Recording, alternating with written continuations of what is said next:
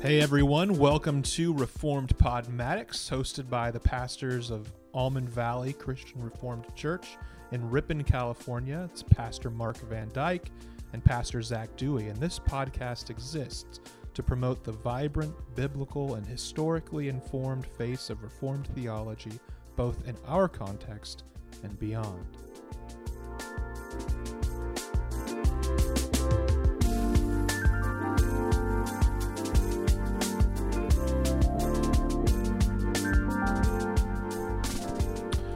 Hello, everybody, and welcome back to Reformed Podmatics. I'm Pastor Zac, And I'm Pastor Mark. and we are on t- episode 21. We've finally made it uh, past 20. I, I never knew we would get this far, wasn't quite sure, but today we're going to be talking about the state of our denomination, the Christian Reformed Church in North America. Uh, we by no means want to be known as the discernment blogger types who constantly barrage and berate things we don't like. um, that's definitely not the purpose of this episode. Uh, we really just want to dig into where we are as a denomination and where we're headed, and and episodes to come, maybe looking at uh, what we we see ourselves as needing to do in our churches, our people, and other pastors in our denomination as uh, moving forward, ways to move forward in a positive way um, Mhm. in the in our denomination. Um, this sort of it harkens back to our episode uh, a few weeks ago on homosexuality, um, where there was a report recently in our denomination that was been coming for four years now. A report on human sexuality, and this has been making lots of waves and conversation be stirred up in our denomination, Mhm. especially amongst pastors online together. Uh, and so, this has given Mark recently uh, good reason to to do a sermon. Usually at the end of the year here at Ammon Valley or Almond Valley, uh, Mark will do a sermon on the state of our congregation, just sort of looking back on the year, seeing where we've been, and and speaking to where we we can head in the year to come. Uh, but this past Sunday, Mark took the opportunity to speak about the CRC as a denomination uh, and to address some of these things. And so, after that sermon, we sort of discussed that there was more we had to talk Mm. about. There was more on the cutting room table Mhm. or cutting cutting. bo- I don't know what, what am I even saying? floor? Cutting Yeah. room floor. There we go. That's good. Sometimes I get my uh, analogies and my my phrases all mixed up in my head. Maybe I'm not alone there, uh, but there was more to talk about. There Yeah, was uh, Absolutely. extra stuff that we wanted to discuss. And so we've decided to spend a couple of episodes uh, looking at our denomination, uh, hoping to to share our love for it, uh, Mhm. and our concern for it, and our our hopes for it as well. Uh, and so we hope that this is helpful not only to fellow pastors, but also to uh, lay people in our denomination, even young people in our denomination, Yeah. and also possibly to other people from various other denominations, especially in our Reformed family, that are facing similar sorts of, of things in their denominations as well. So, uh, yeah, why don't, you, why don't you take it away from Yeah, here, Mark? You can sort of share more of your heart for it as well. I think it was good that you started too by noting that we do love the Christian Reformed Church, and often these kinds of episodes or blog posts or banner articles will really take more of the attitude of uh, pure, cold criticism instead of a real heart to see thriving, revival, to see growth, um, to see us hang on to a lot of the things that are really good about the Christian Reformed Church. Um, now, we could just come right out and say that we definitely see that we are a sick denomination. Um, and so we don't want to be glib in um, offering some positives and sort of jumping right into a lot of the things that are really going wrong in the CRC. But at the same time, we do recognize that a lot of great things are happening. Um, I have many friends and colleagues, you might say, partners in ministry, who are great Bible teaching, Christ exalting ministers. And I know that there are a lot of great things happening in all of the ministries of the Christian Reformed Church. um, even some of the ones that often find they're getting criticized by more theologically conservative churches like ours, such as the Office of Social Justice and Hmm. Calvin University, probably being the two biggest targets for um, those of our ilk. Um, there are good things happening in those ministries as well, and Hmm. um, we have to really keep that in mind. That um, it's not as though there is just pure evil coming from Grand Rapids that's infecting all of the churches that are trying their best, almost in spite of the denomination, to do ministry. No, that's that is looking at things in far too simplistic a light. However, um, we do just want to start and say that that both Pastor Zac and I perceive that we have a lot of sickness in the Christian Reformed Church, and really, most ministers and leaders in the CRC recognize this. Um, you On- just look at on the all sides too. yeah, I on, think that's on- recognized on the different sides. Sir, yeah, certainly there are those of a more conservative traditionalist perspective who would say we're sick for certain reasons. There are those in the progressive camp who would say we're sick for other reasons, and there are even um, sort of a middle camp there that I would call the pragmatists, those who kind of just want to do ministry and, and are finding that it's a struggle to do really any Christian ministry in the United States today because of different demographic reasons. And um, we could get into that a little bit later. But really, I would say just about any Christian Reformed minister or leader with their eyes open would say, we are quite a divided denomination and we are a struggling denomination. Sometimes it helps just to name those things. It's a little bit like going to the doctor and you want to hear why you feel sick. You know that you don't feel well. Um, you you see certain things happening in your life that are signs of and, and symptoms of disease, and you don't want to go to the doctor and, and hear you're fine. Actually, that's bad news. Um, I'll often do this in my counseling where somebody will, will get a, a very particular diagnosis, and often there's a little bit of relief in that. Sounds strange, but it's true. That wow, now we know how to attack this. Now we know what what um, medicine to take in order to combat this this problem that I've been facing. And so, Yeah.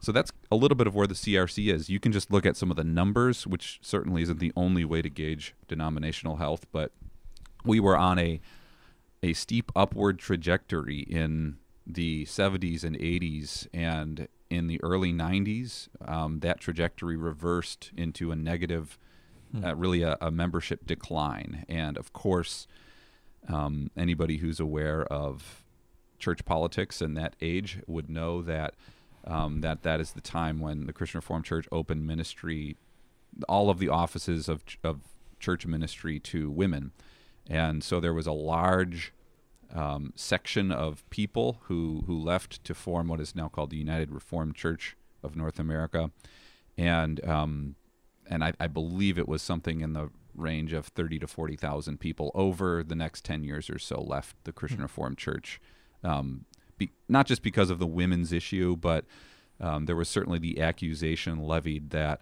the Christian Reformed Church was getting soft on biblical authority. That was really at the root of a lot of the criticisms. So, so here we are, um, about 25 years later, and um, the Christian Reformed Church has not rebounded. Um, we continue to shrink, and um, really, I would guess that as a result of COVID 19, many, congreg- many congregations will end up closing their doors, which is, um, to me, very sad. Uh, churches that did a lot of great ministry over decades um, might not make it through this. And so, again, we might wonder what is the sickness? What is the source of division, turmoil, um, languishing in the Christian Reformed Church? And uh, that's a little bit of what we want to get at um, during this podcast. Before we do get into that, I just want to make a quick caveat that Mark has lived all of his years. How old are you now, Mark? 38. 38 in the CRC, whereas I have only lived the past three of mine. So Mark is very much more of the authority on on this sort of stuff than I am. But I I do think well, a couple of things are true for me. There's something that I do bring to the table, I Yeah, think, Absolutely. from coming from the outside, hmm and having sort of migrated my way from a non-denominational, even Methodist, uh, evangelical position uh, into Reformed theology, and then went to seminary. And really, in seminary, I explored many different streams of the Reformed tradition. Um, Hmm. Went to a few uh, Reformed Baptist churches in the area when I was in Orlando. Went to several PCA churches. Never was a member of these churches, but uh, was very familiar with them. Had close friends that went to these churches. Went to an Acts 29 church for quite a while, actually, uh, before I eventually would land at my Anglican church there. Um, and so I, I think what I do bring is the sense that lots of denominations, even denominations that are uh, allegedly more conservative than the CRC, are facing or are going to face soon a Hmm. lot of the same issues that the CRC faces. Mm. So a lot of people have left the CRC. I've become familiar with the history. Mark was just saying in the 90s about the URC. Uh, and so a lot of people think that just by leaving a denomination that they don't have to worry about these sorts of things, which I do not think is true at all. I think most every denomination, even the denominations in in the NAPARC, if you've heard of that, the North American sort of grouping of Reformed of Presbyterian and Reformed Yeah. churches. Um, most, well, all of them are very conservative. Um, I think one of the distinguishing marks is that there's no women's ordination in any of those denominations. Mhm. So you have the PCA, the URC, the RPCNA. All we could do alphabet soup with it all. Yeah, I don't want to, but yeah. um, I, I feel like those denominations, having peeked into those and knowing people that exist in those, if they're honest, a lot of the same issues that we're working at, at right now in the CRC are coming down the pike for them as well within the next 5, 10, 15 years. And the reason is because of the the the broader culture that we Mm. all live in Mhm. It's going to bring these sorts of questions to the fore. And so some people have asked me, Zac, why did you go to, the CRC? Uh, and they'll often sort of have an attitude of, don't you know there's all sorts of problems in the CRC? and my sort of thought is, yes, there are problems in the CRC, but there are problems for Christianity at large that all of Christianity is going to need to face. And so Mhm.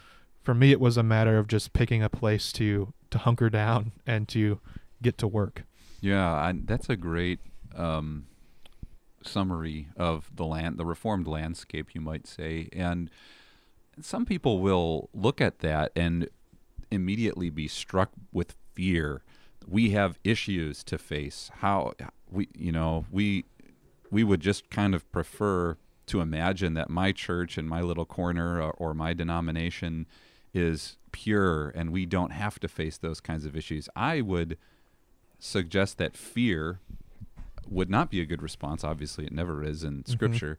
Um, but uh, to look at some of these issues and say, the Lord is going to teach us a lot, uh, a lot about His Word, a lot about the world that He made, and hopefully the Lord will give us an increasing love for our neighbors as we start to understand more of the world and more of the issues even within our own churches. Um, that we would be united in matters of that are essential um, charitable in matters that are not essential.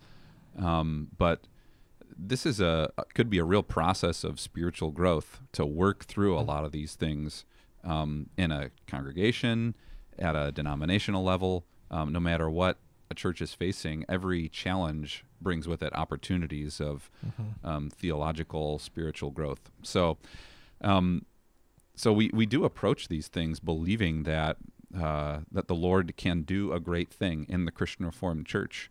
Um, certainly, there's no promise in Scripture that deno- every denomination will endure until the return of Christ. Um, neither is there the guarantee that every congregation will endure, um, just as we could see in uh, Jesus' letter to the seven churches that uh, that those churches do not endure even still to this day. And so I don't think that we're doing this assuming that that God it is in God's plan that the Christian Reformed Church will remain until Jesus' return. But however, um, we do think that there's a lot of blessing in the CRC, and we do hope that it continues for for our ministry. We hope that that is uh, something that we can continue working within. So, um, one thing that we could get to in terms of where the conflict lies um, comes from a little word picture that I used in my sermon this past Sunday, and that's that we can think of kind of front door issues and side door or back door issues. And here's what I mean by that. Um, we could think of a, a minister as being like the front door of a congregation. And um, and there are all kinds of other sources of information or knowledge that can kind of make their way into this through the side door of a house, you might say, or the side door of a church. Um, and So we're it- talking about the formation of the congregation. yeah, of a the congregation, but really as a, of a denomination as well. Okay, you have okay. like um, the, the front door would be uh, clergy. exe- executive, okay, uh, yeah. executive sort of leadership, uh, ministry leaders, um, ministers, uh, just the obvious representatives, you might say, of Mm-hmm. the denomination.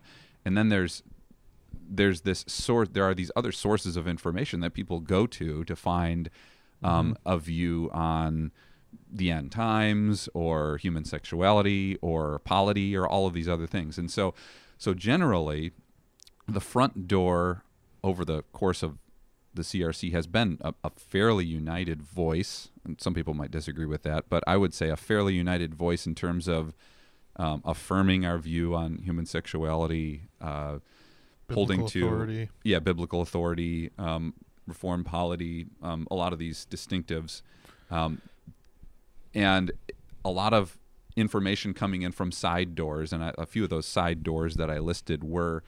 Uh, members at large who read a Richard Rohr book and now um, are going to try to start to influence their congregation towards his Yeah. mysterious, you know, uh, the equivalent could be like a, a blogger. He's a, Yeah. maybe a, a, a lay person in the CRC who has a blog that becomes influential, right, or or even um, this podcast, maybe.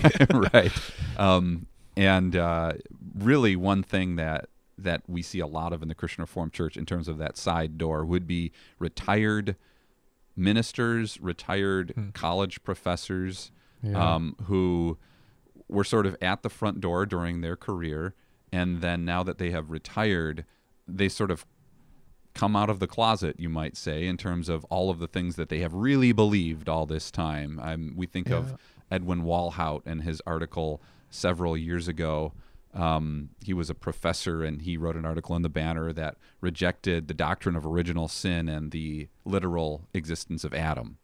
And so, again, retired, then wrote this so you can still this- use the the authority of being of having been a professor. Right. And then you have also um, a minister, Len Vanderzee, who retired and uh, now has come out in favor of same sex marriage. Um, um, Wolterstorff uh, doing the same, the philosopher uh, who is sort of done with his ministry and then now comes out in favor of um, same sex marriage, same sex unions. Um, I it was funny because I used that as an example in my own sermon, and somebody came up to me right after uh, the service and said, "This just happened in my family member's church, where a retired college professor from a um, one of the Christian Reformed universities um, finished their ministry, their ministry and teaching at the school, and then right away was all about the women's march and pro-choice and and how um, abortion is really a poverty issue more than it is a life or death issue. And so these people had to leave their Christian Reformed church because it was starting to be very influenced by this retired college professor. And so I'm not saying all college professors are are bad or whatever, but there, there's that's a real theme in the CRC.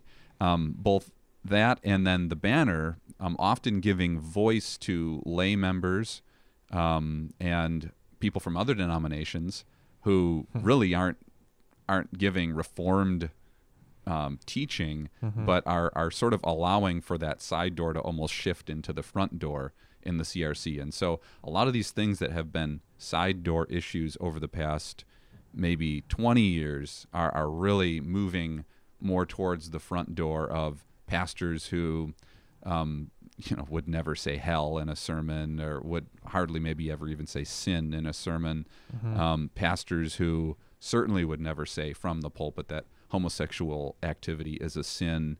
Um, and uh, the banner, of course, getting more and more. Um, it was good for a little window there, and then now we're sort of back into um, the banner being kind of a mouthpiece for progressivism almost um, under the guise of looking at things from all sides, but really um, pushing in a certain direction overall. So, um, so things are moving to the front door, you might say, in the Christian Reformed Church, which honestly could just sound terrible to a lot of people, but I kind of appreciate the honesty of somebody who would come out and say, I do think same sex unions are a good thing because then we sort of know where we stand a little bit more. That's a good point. Um, instead of kind of the pastor who wants to keep his job and so just will never preach a sermon that is a, a strongly a biblical theology of sexuality, including the confrontation of homosexuality. Um, we have a lot of ministers who just won't preach that, and they might want to kind of keep the job. I don't know exactly if that's the motive, but Hmm. I would guess, even knowing myself, that, that that could be my motive if if I were in that situation. And then upon retirement, then all of a sudden, you know, people come out. For all the talk I've heard from progressives in different denominations speaking about the evils of colonization and especially how evangelism is a form of colonization.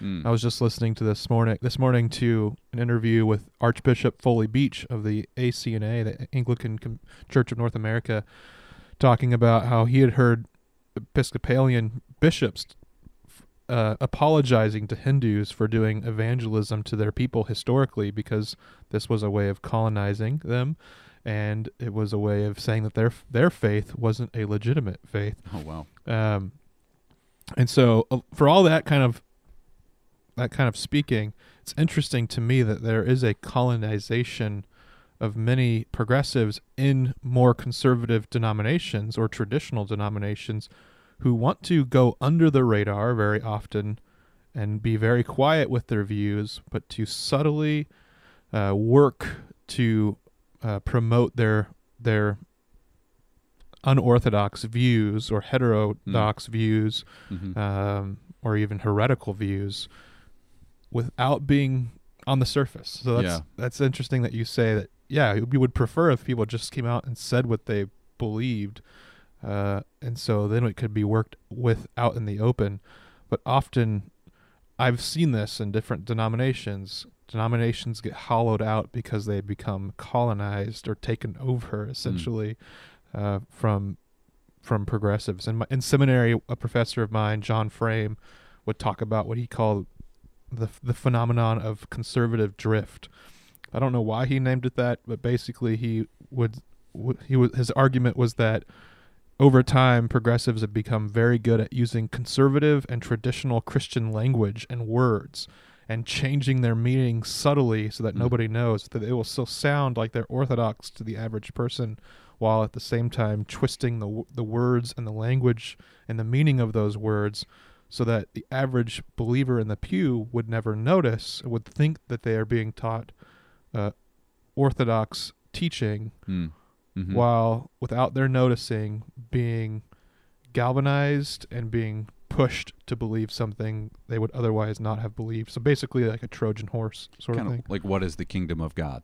yeah That uh, that would be a that's a great big question in the crc right Yeah. now Right.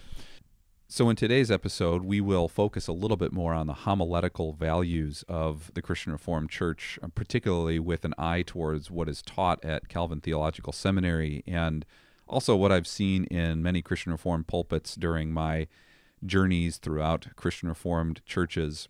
And uh, next, we'll think about some of the strengths and weaknesses in our camp, you might say. Uh, we'll look at what is happening among more theologically conservative Christian Reformed churches, um, of which there are many, and um, certainly they are not perfect by any stretch. And so we'll think about what is happening and uh, how those some of those weaknesses might be corrected during this episode. So I'll probably do a little bit more talking in this regard than than Zac because I've been Yeah. around the CRC a little bit more than he has to give our listeners a bit of an idea of my background. I was born and raised in the Chicago area, in the Christian Reformed churches there, so I was baptized and have sort of my extended familial roots in um, a church in Elmhurst, Illinois. I attended Timothy Christian High School for my high school years, which is um, one of these uh, Reformed influenced uh, schools, Christian schools. And uh, after being baptized into uh, one of those very traditional churches in the western suburbs, my family joined with a church plant, a Christian Reformed church plant in uh, Naperville, and ended up moving to Plainfield, Illinois. And so my experience of the CRC is a little bit different growing up because I grew up in a church plant, which was, as I've said in uh, other um, podcasts, more homogeneously evangelical, I would say, than it was specifically confessional. We did learn the catechism, which I'm very thankful for, um, but it would be very, very rare to hear um, a, a Reformed doctrine in a sermon or a reference to the Heidelberg Catechism, the three forms of unity, or really any other Reformed theologian. So, Yeah. um, so after that, I attended um, Willoughby Christian Reformed Church in Langley, where I went to uh, college at Trinity Western, not a CRC school. Um, but uh, after that, I uh, actually attended a Reformed Church in America congregation for three years. My wife and I were members there in Lynden, also. So um, in Lynden, Washington, still what church was that? it was called Faith Reformed Church in Lynden, Okay. and it was just a little church. It was literally next door to Third CRC and First and uh, First Reformed, and uh, kind of behind Second Reformed there, uh, Second CRC, and so th- love that. there's there's uh there's just a lot of reformedness in Lynden, Washington. So even though we were outside of the church for th- those three years, it was still very much influenced, you might say, by uh, sort of that reformed culture. After that, I went to seminary at Calvin Theological Seminary, and I have pastored a church in Northwest Washington State in Sumas, Washington, and now I am here in Ripon. And so, over the course of all that time, I had counted up that I've preached at 24 Christian Reformed churches. I said 23 on Sunday, but then my wife reminded me that I've also preached at uh, Trinity CRC in Anchorage, Alaska. Um, I've preached at uh, Shiprock, New Mexico, on the Navajo Reservation in uh, Terrace, British Columbia, where my wife is from. And so, I, through her, I have a lot more knowledge of the Canadian CRC um, which is a big portion of our denomination, and then um, preached in Ontario and throughout West Michigan while I was in seminary, obviously in Washington and California, where I have pastored, and Illinois, where I'm from. So, pretty good spread, I would say, of knowledge of the Christian Reformed Church, um, although certainly not exhaustive. And um, during my journeys throughout the CRC, I have noticed something that is an issue I perceive that is not unique to progressive or conservative Christian Reformed churches, but is quite common across the board. And the issue has to do with the style of preaching that I I hear in many Christian Reformed pulpits. And I would say this overall value of uh, Christian Reformed preaching is more on um, nice prepackaged literary sermons um, over and above some of the um, convicting sermons that you will read from the Bible itself in the book of Acts, um, or uh, convicting messages that the Apostle Paul would share with churches in um, Cor- uh, Corinth or churches in Galatia. Um, there is definitely a desire, and this is even taught, I think, at the seminary, to um, emphasize grace so much so that it would rarely cut to the heart.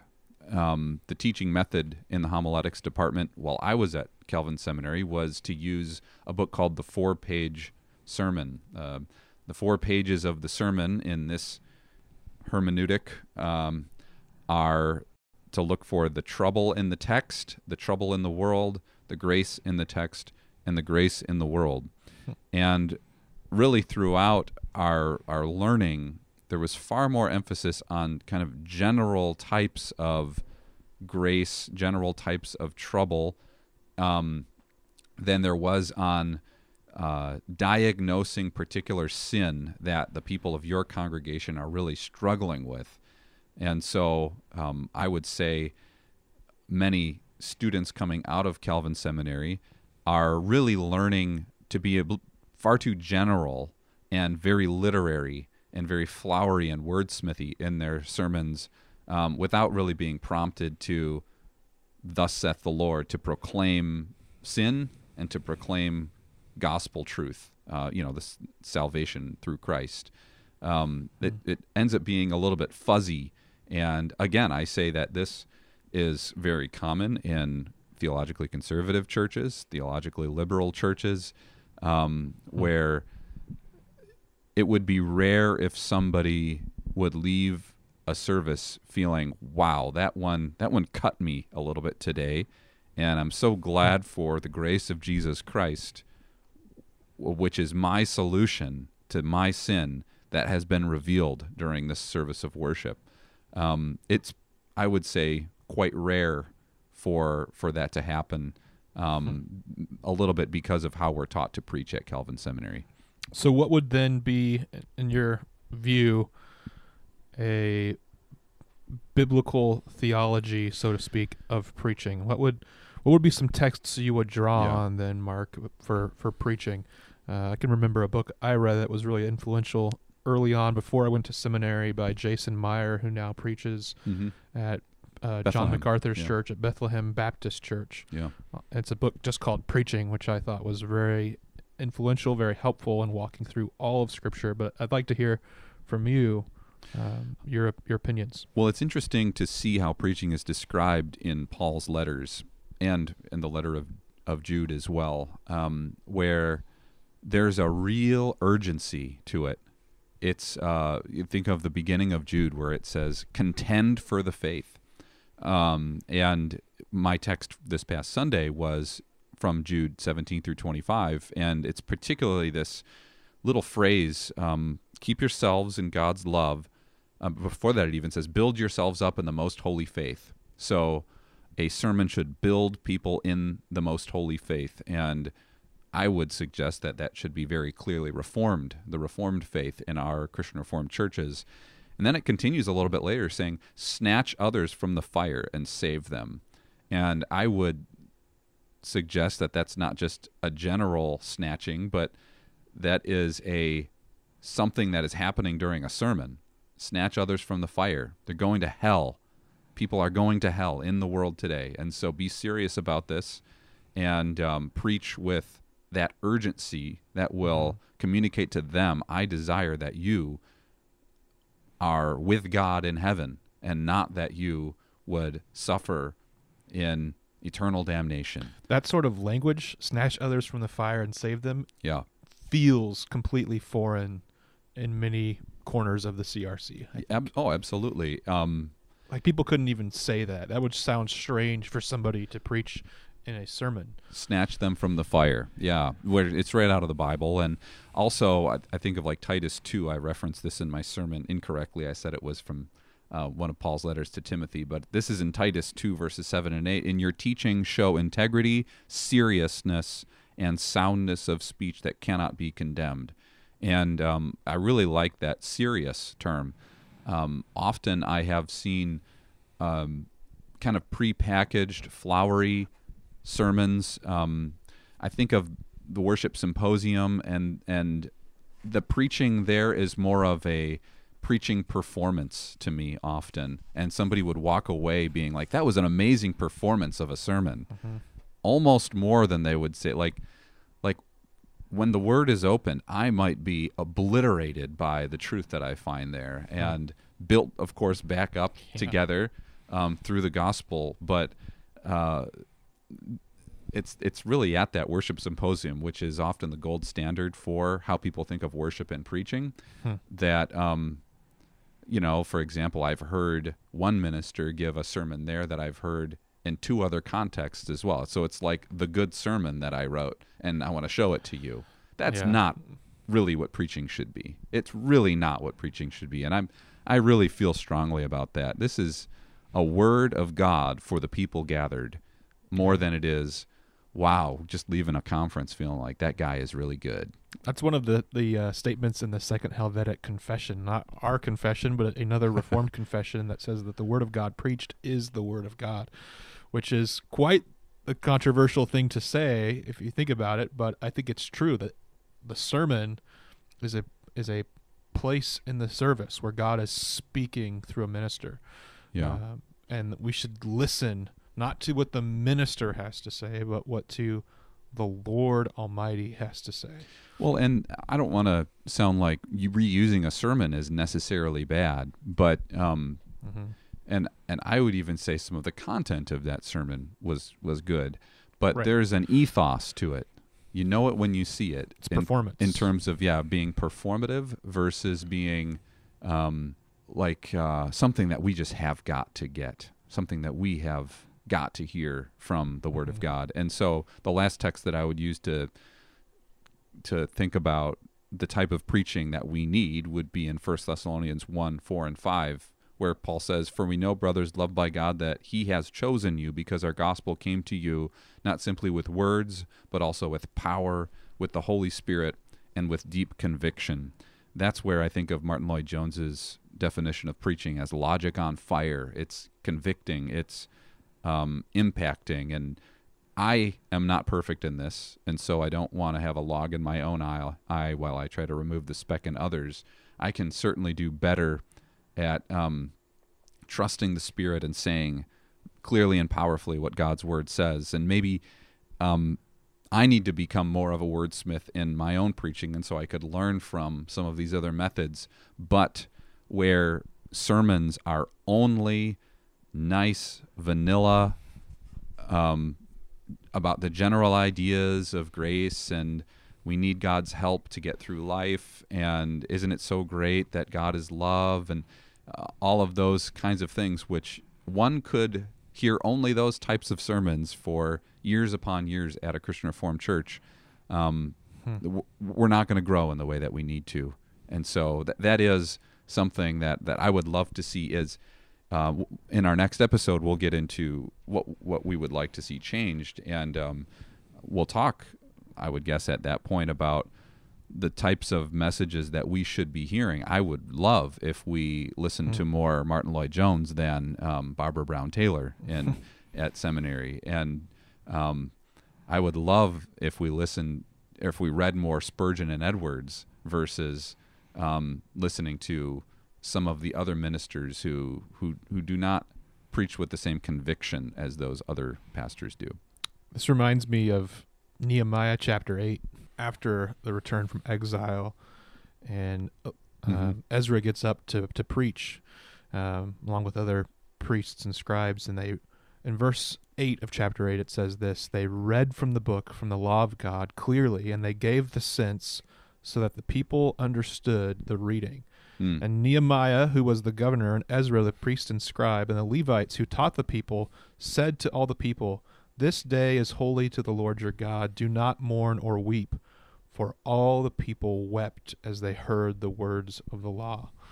I think that's a great picture Wow. of preaching. People Yeah. weeping. There would have been weeping because of the emotions of being back now after exile Mhm. and of hearing this law that had gone that had been quiet for the for the past several decades for generations up to Mhm. this point Mhm. uh, because they had missed hearing this but they would have also have felt the weight of God's law having known now all of their sin coming out of exile they are fully aware of of their uh, status their sinful status before God and now hearing this law and thinking of what could have been if they had Yeah. obeyed it they were cut to the heart uh, in hearing in hearing this law so I think that's a really good picture of what of what preaching should look like as well. Be- Giving the sense so people can understand and people being cut to the heart. But often this is not what is seen. Yeah, and maybe a, a really good uh, way of pointing to how this is developed, particularly at the seminary, is that there is so much more emphasis on reading books, reading good books, and watching interesting movies than there is on learning reformed preaching. Like reading sermons from great reformed ministers. Let's be honest. Most people in seminary and college are already watching lots of TV and reading books. Yeah. Well, hopefully reading books, maybe less and less today, but people are watching lots of TV and movies. yeah. We don't have to encourage that. and and and yeah so it is happening and that's a good thing if somebody watches um, a movie that's very interesting theologically uh, however that was where all of the emphasis was and so um, that that sort of communicates the gold standard of a sermon will be a really good reference to a margaret atwood book I don't even know who that is. and uh, and and and so we we then start to see the drift of the Christian Reformed Church a little bit away from Reformed doctrine and um, proclamation of sin and, and salvation, and more into kind of more interest in what you would call neo-Kuyperian arenas like politics and uh, social issues and things. it becomes like very easy to use scripture as a way of promoting a special cause or a special, you know, deep yeah uh, uh, emotion that you have about some particular political issue. I think a lot of that is like a like a vestigial leftover of the 20th mid 20th century evangelical impulse to always, you know, look and feel and sound smart and sensible to the watching world. yeah This was a lot of the neo evangelical movement of men that I generally appreciate. Carl Henry, for example, would be one of them. The big push in the Hmm. mid to late 20th century was evangelicals need to be smart and we can no longer we can no longer be fundamentals fundamentalists with our heads in the sand Hmm. and so you still have a lot of people to the today just saying we just as Christians we just need to appear as smart and as well read and we need to know all the obscure fashion trends and poetry trends and so on in order to present our faith in a way that is palatable to the 21st century but more and more what you do in doing that if you go too far is you have you lose any sort of uh, proclamational depth and gravitas to the the Christian gospel Hmm. and you see this a lot in in more mainline progressive churches they're not calling anybody to repentance and nobody's coming to their churches anymore and the big thing i've heard from from agnostic friends is why would i want to go to church if a church is just like me anyways Hmm. Uh, why would i want to waste my time in believing things that just basically promote what i already believe i don't need to go to church when it's just patting me on the back Yeah, that was the big criticism of um, Carl Lentz, right? Um, of that Hillsong Church, which is trying to be Hollywood and and New York City, and it was coming from an atheist that said, um, "You're not going to do the world better than the world does," and Yeah. and so um, why don't give up? uh, and, and I I do believe that we should, to some extent, give up on trying to be worldly and we should I- never heard the name martyn lloyd-jones in my time at calvin seminary i don't believe i ever heard the name charles spurgeon um, Wow. or, or read his any of his sermons in any of my homiletics classes. The prince of preachers right? that really does Um, surprise me a lot. and, and s well you know i certainly heard a lot of literary types of things which again has Yeah. its place. And i i do like th- this past christmas um, christmas morning i used references from the shawshank redemption and i believe that that was helpful for our church. But um, Hmm. i that can't be the only way that we approach the text is kind of through the lens really of culture or literature Mhm. or art so um, we've gotten pretty far into that one in terms of preaching style but maybe this means that if you're at one of those christian reformed church churches with very vanilla sermons or almost exclusively literary sermons that would never name a sin um, particularly a sin that our world uh, pats on the back, like greed or Mm. lust or homosexuality, um, if that would never be said at your church, um, then you might encourage your pastor. Don't, don't come down on him with just all this.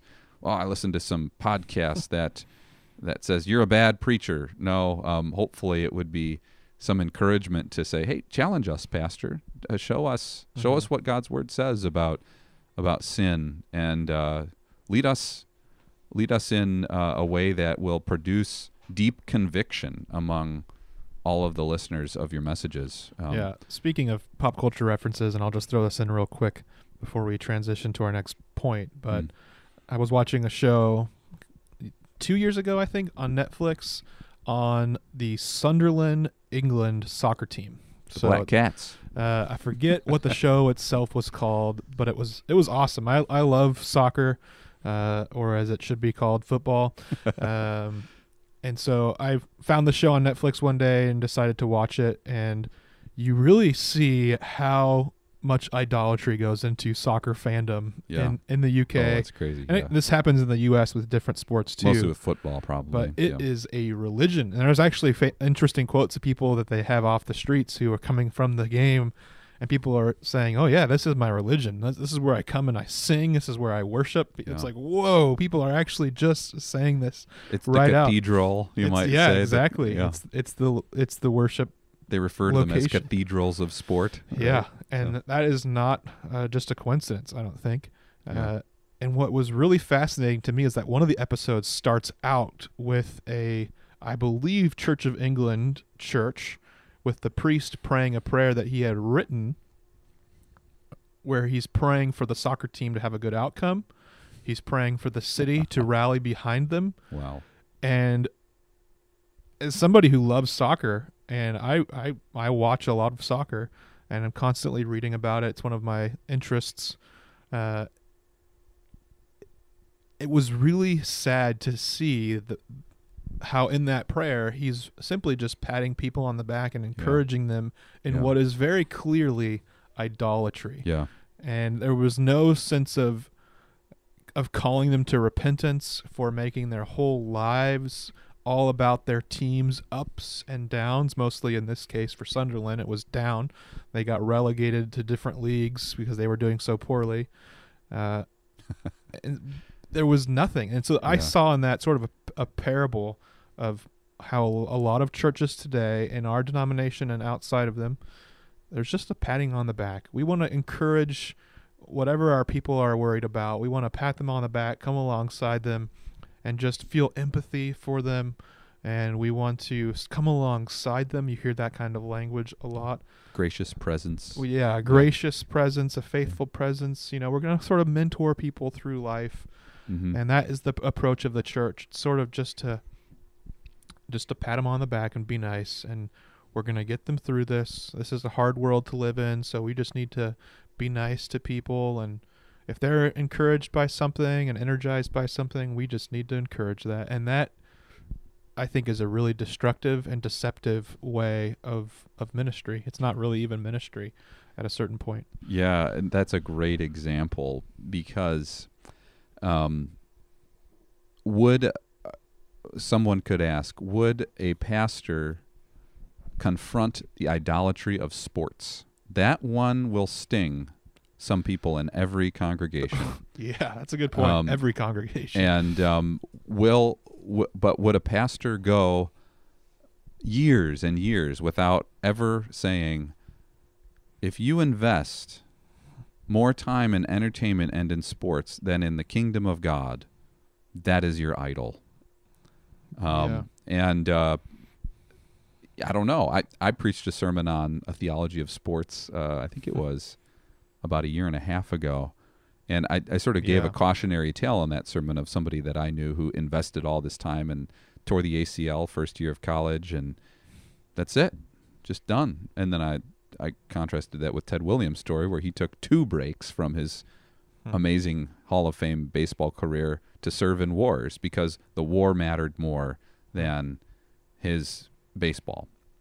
And uh, I don't don't think that I'm the gold standard of this by any stretch, but really use that sermon to say, look, sports are are such a a powerful idol in our culture, and uh, let's be aware of the destruction of worshiping an idol. and it's extremely socially acceptable too. Right. So it often flies under the radar. So that's it, one little example that one could ask: Has my pastor confronted that sin? Um, so of course, this isn't just the sexual sins that our country and our culture says are great now. Um, this is the kind of sins that people are dealing with in the pew. Are people going to be cut to the heart and convicted and turned from sin into life through Christ. Um, I I do have my doubts at times about uh, if that's really happening across the whole Christian Reformed denomination. So, Hmm. um, so we spent a lot of time on that, but uh, let's go on to some of the issues that we see. Let's actually start with the more conservative wing. That's kind of our that's the pond that we swim in a little bit more. Um, Yeah. we we see that um, God certainly has placed on the hearts of more theologically conservative ministers like Zac and I a real desire to um, hold on to the three forms of unity, um, scriptural authority, the purity of the gospel as it's defined in 1 Corinthians 15. This is the gospel that we preach that Christ died for our sins and was risen from the dead and he's ascended to heaven. Um, that's our gospel forgiveness of sins through Christ, salvation through him. And um, among these kinds of churches, you're going to hear that a lot, which is great. But uh, what would you say are some threats to the vitality and spiritual productivity of churches like ours in the Christian Reformed Church, Zac? Yeah, that's a huge question. Uh, one quick thought that comes to mind is culture warriorism. Yeah.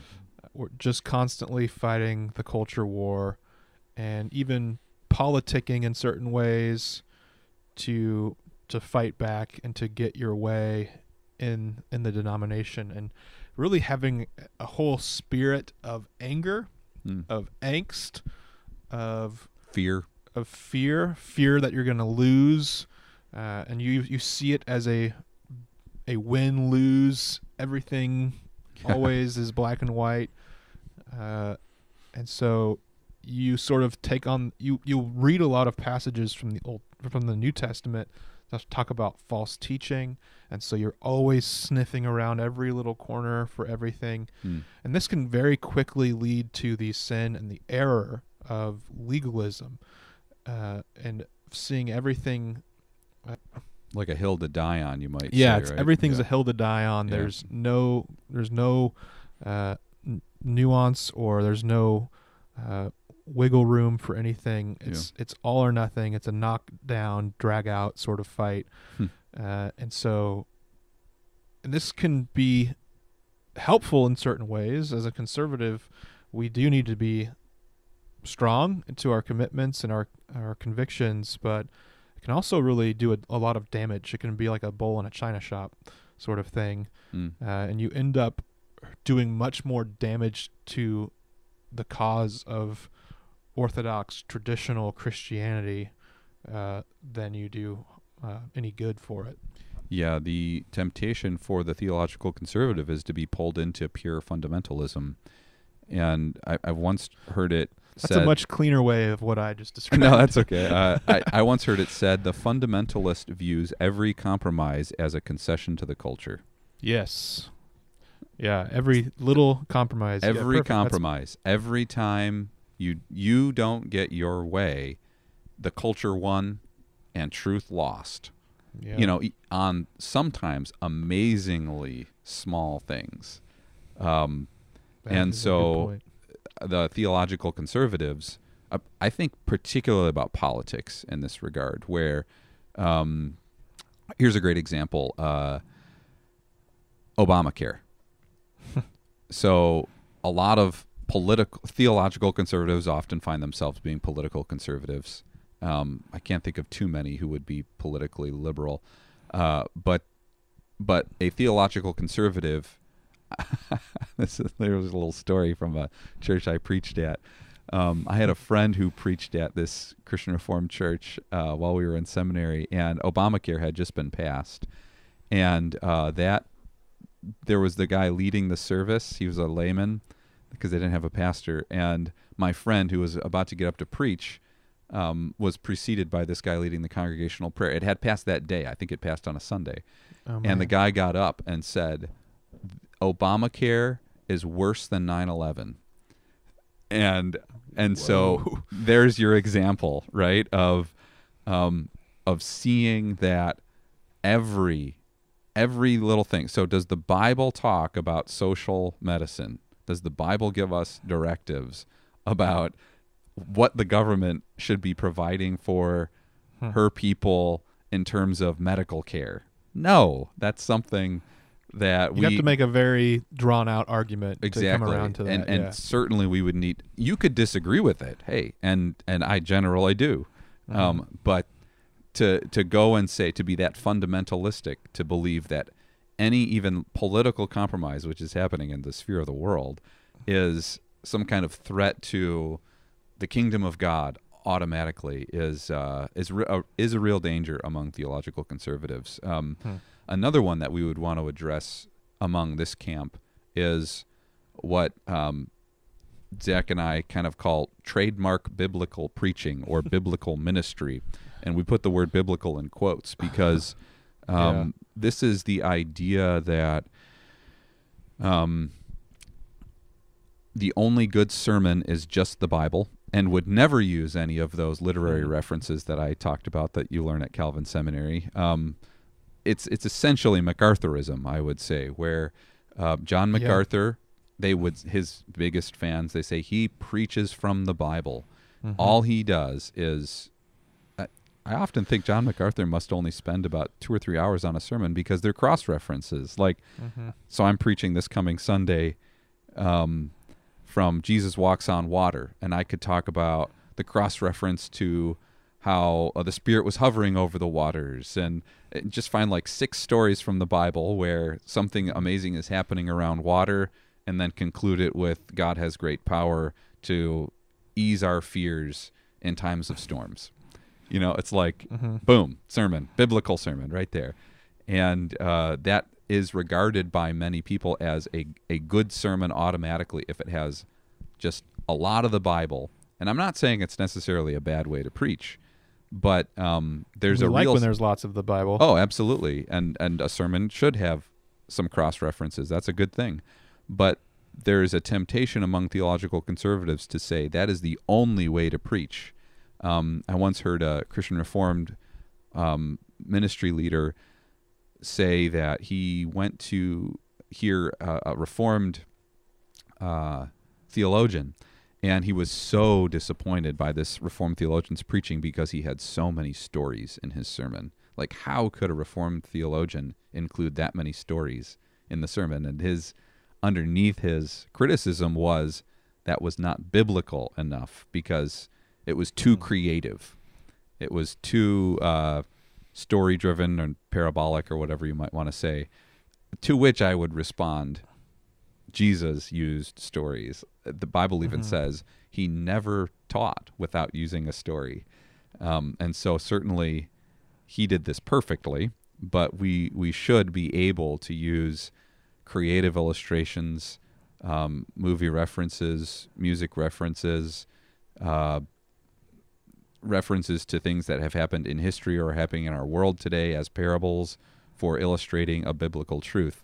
Um, there's a real danger, I think, in theological theologically conservative circles to absolutize what a good sermon or ministry looks like by saying it's we just talk about the Bible here and the world is bad, so we reject it. Yeah.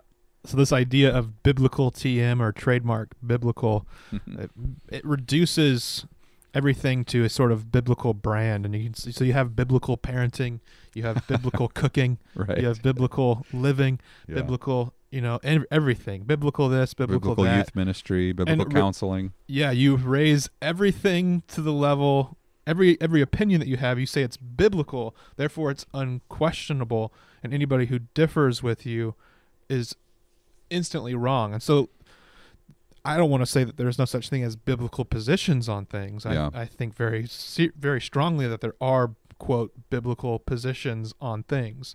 Uh, listen to the rest of our episodes that we've put out. We think that there are biblical positions on on the various issues.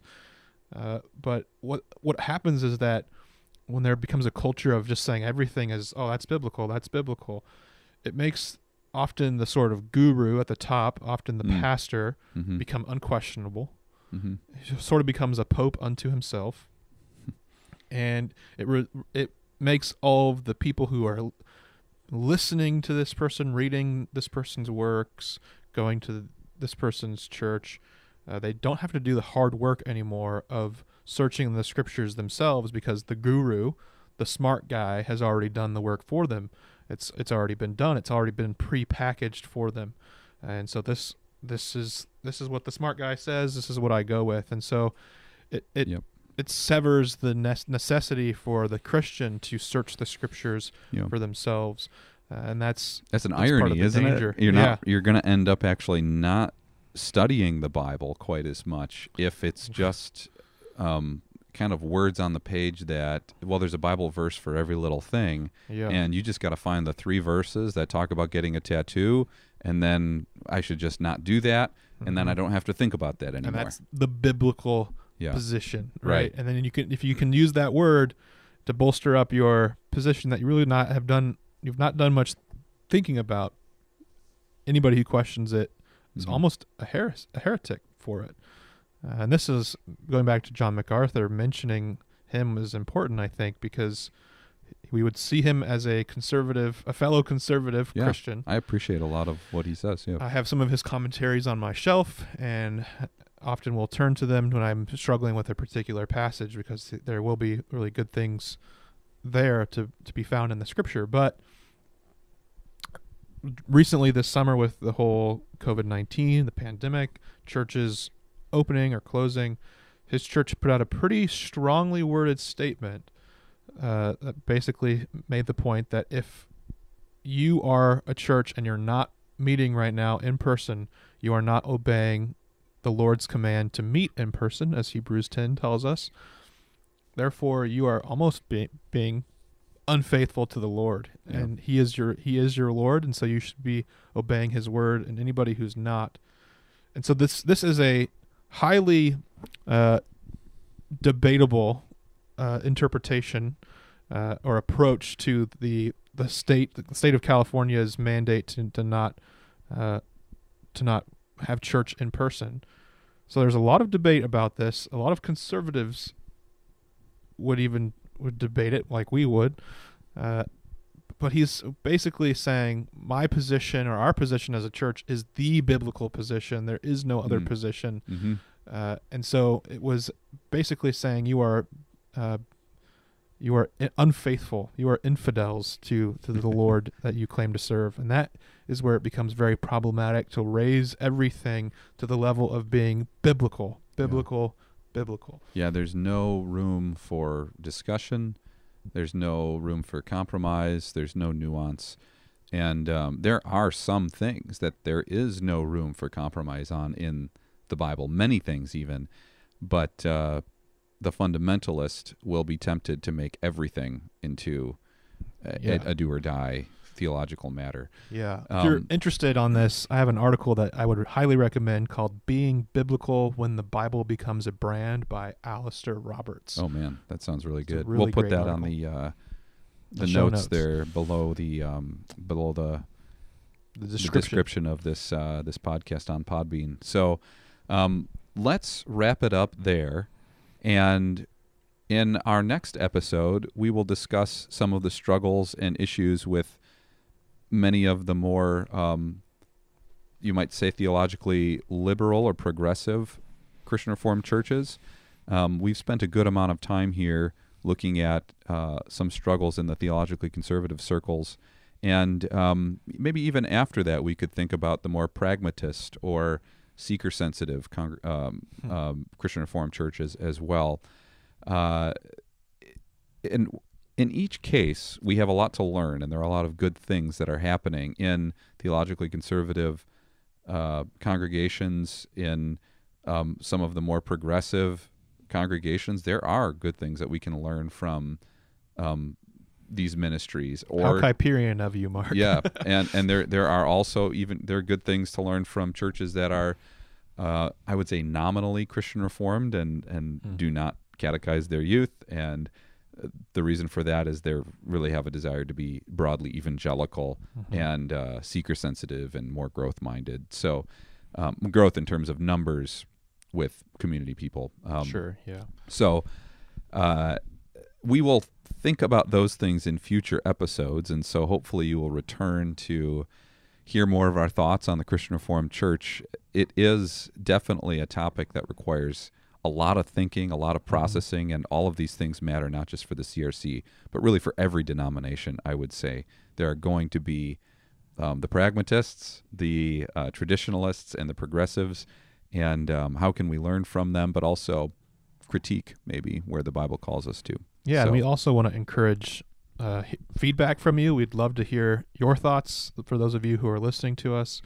Um, and we also want to encourage you to share. If you if you're a member of the CRC, maybe you're you're not, uh, but you sense some some helpful things here. This, Mhm. this may be something to share around. Uh, we're we're interested in trying to speak to a broader, um, I don't know, a broader audience Yeah. uh, within our own denomination and outside.